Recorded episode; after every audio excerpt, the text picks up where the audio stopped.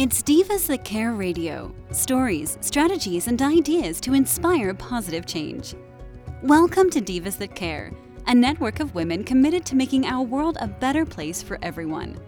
This is a global movement for women, by women, engaged in a collaborative effort to create a better world for future generations. To find out more about the movement, visit divasthatcare.com after the show. Right now, though, stay tuned for another jolt of inspiration. Hello to all. Welcome to Divas That Care Network. I am Joyce Benning, and I will be your host for this very invigorating, robust lifestyle show. First, I want to take time to thank each one of our listeners that have tuned in live and the ones that will be listening to the recording on their podcast. I am just so very grateful for each one of you. And you are in for a very exciting treat today because I have a returning diva, Tracy Pierce, who is also an author in Diva's upcoming book, Animal Prints on My Soul. And I am so excited to introduce to you today Tracy Pierce. Could you please tell your tell a little bit about yourself to our listeners today, Tracy? Yes, yes. So, hi, I'm Tracy Pierce. Thank you, Joyce, so much for having me on the show. Uh, I'm an animal communicator based in Colorado, and basically what I do is connect humans with the deeper wisdom of their animal friends so that they can resolve pet problems and help create more peace, harmony, and understanding at home. And I'm very honored to have been asked to contribute to the Divas That Care book that's coming out here soon, Animal Prints on My Soul. So I'm very excited to be here. Thank you, Joyce. Oh, you are so welcome, Tracy, and I'm so excited to have you on my show, and and to be an author in our Animal Prints on My Soul. It is just so exciting, very exciting. Well, would could you please share just some real highlights to intrigue our listeners about the story that you have submitted to the Animal Prints on My Soul book? Absolutely. So, the chapter that I contributed really talks about how I came to become an animal communicator in the first place. And it was through perhaps a bit unusual situation, which was through the deaths of three of our cats. And what really happened was one of our cats became very ill, and we had taken her to the vet and just couldn't figure out what was wrong with her. And it was around this same time that I happened to meet an animal communicator at a meditation retreat. And, mm-hmm. you know, because we hadn't been able to figure out what was going on with our cat through the vet, we had to do some communication sessions with her. And it was really through that process that something started to reawaken in me. And I call it a reawakening. Like some people might feel like they're learning something for the first time with animal communication. But for me, it, it really helped me remember what it was like to be a kid where I felt like I had more connection with animals and could really hear what they were saying. And that first cat that, that got ill, she did eventually pass away, but what I learned through animal communication with her through that process really like sparked this interest in going further with it. And as it happened, I mean, when my husband and I first got together, we, we had four cats actually, and, and by the time this this happened, we had three. And then through the last through the last years, I guess you could say, or last months of the other cat's life too, I really found that this helped to improve my animal communication skills and it also gave me a really unique perspective on grief, death, and dying because anyone who's an animal lover knows when they, you know, if they've lost an mm-hmm. animal, it can feel just as painful, if not more painful than, than you, losing a human friend. And I feel like I really learned a lot about the death process, and that's a lot more what I go into in, in the chapter that I contributed. Wow. Oh, my. That sounds so interesting because, as you said, each one of us that is a pet has a pet in our family. When we lose them, it is just like losing a member of our family. And to be able to have a story to kind of relate to help help others deal with that is awesome. That is something that we as uh, do not want to think about with our pet families because we love them so much for them to leave us in physical form. so it's it's a hard it's a hard one to do. Uh, so that your story will be very touching and very interesting for others to read and very helpful for others. Oh, that is that is great, Tracy. And yeah, I, I really heard, hope it can be that. For sure. Oh, I'm sure it will be. I can just tell from just chatting with you the feeling because your heart is in this. Your heart is in this story and in what you do, and that will come across to the readers when they read the story. Also, I love that. I kind of mm-hmm. gather from in what you've said that these the cat that you're talking about in this story or the cats really impacted your life in a way that made you realize that animal communication was where you were led to go if you followed your sounds like if you followed your heart it's what it was telling you am i understanding that in a correct way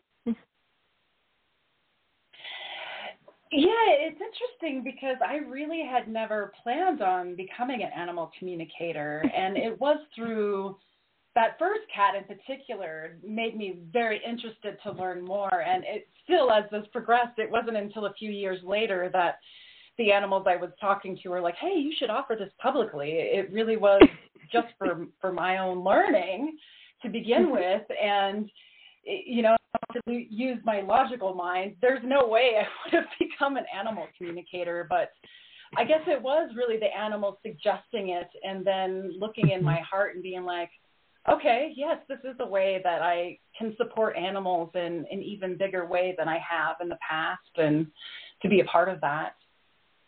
Oh, yes.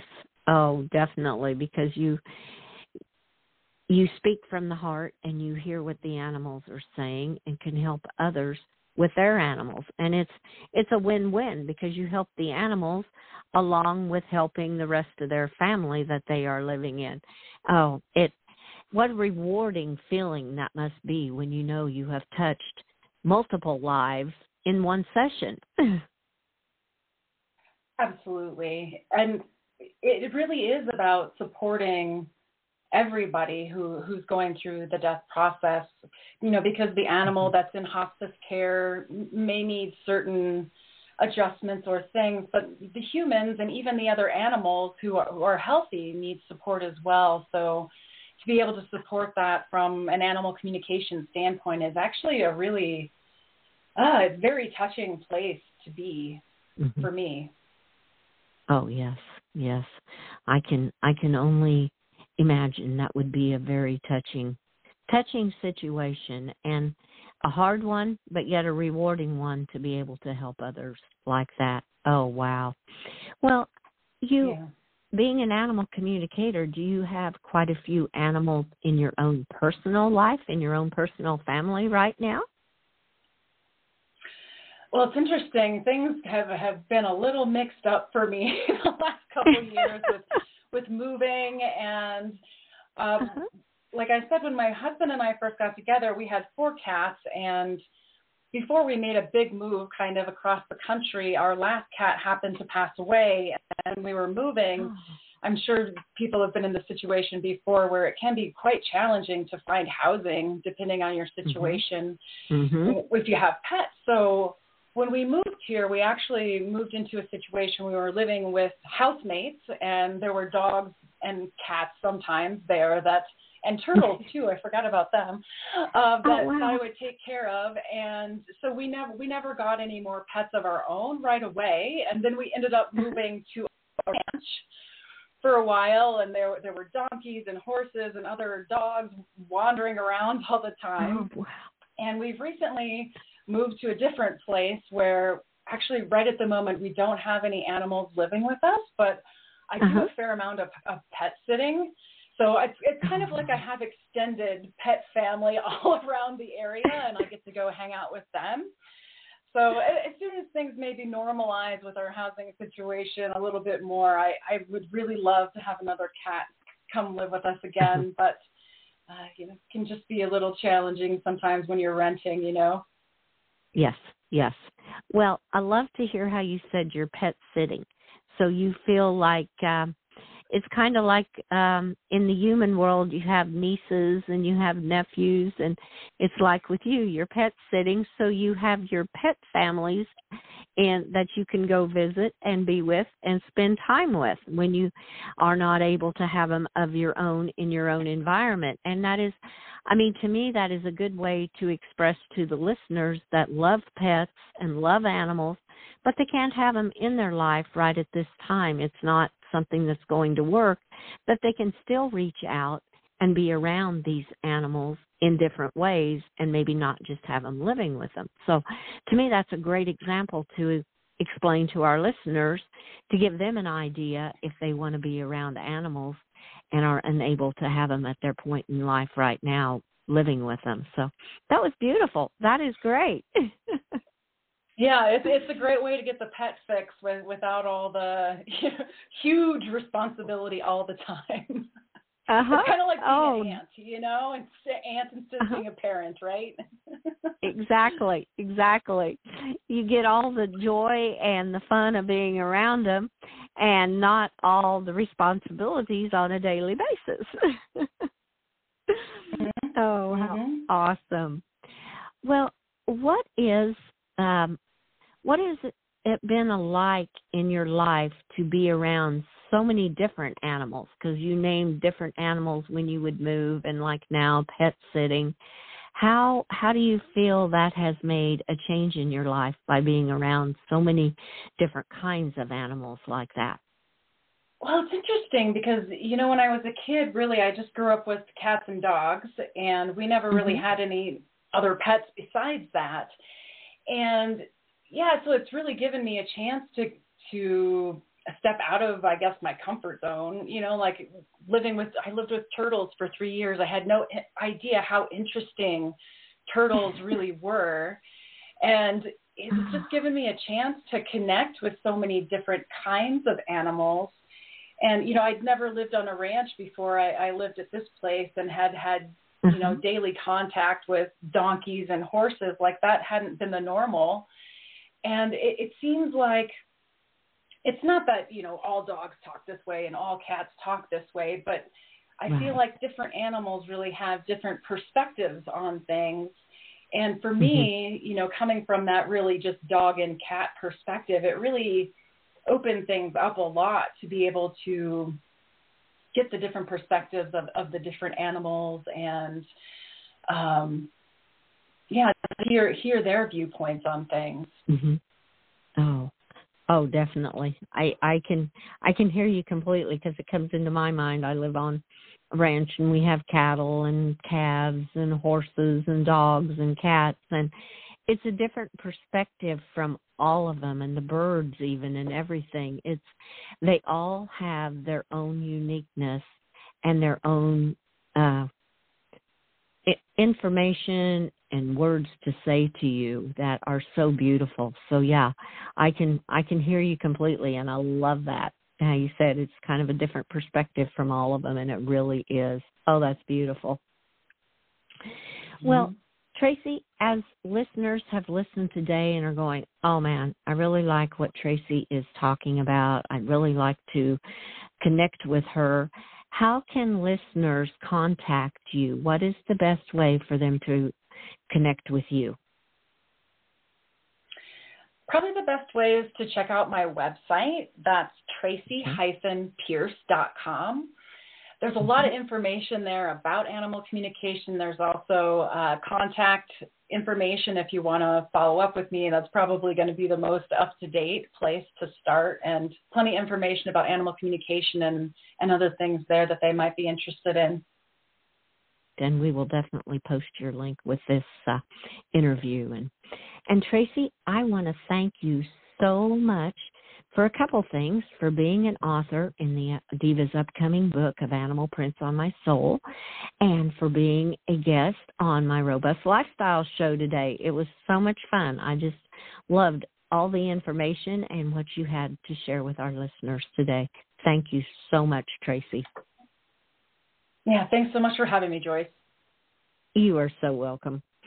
And I want to thank all of our listeners who have tuned into this interview with our amazing diva, whom is also an author in our upcoming book, Animal Prints on My Soul. And be sure and share this show with all your family and friends.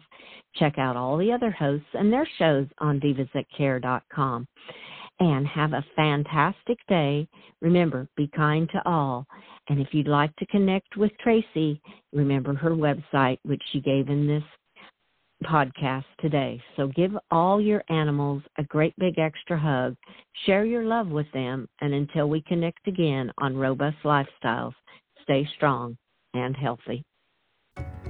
Thanks for listening. This show was brought to you by Divas That Care.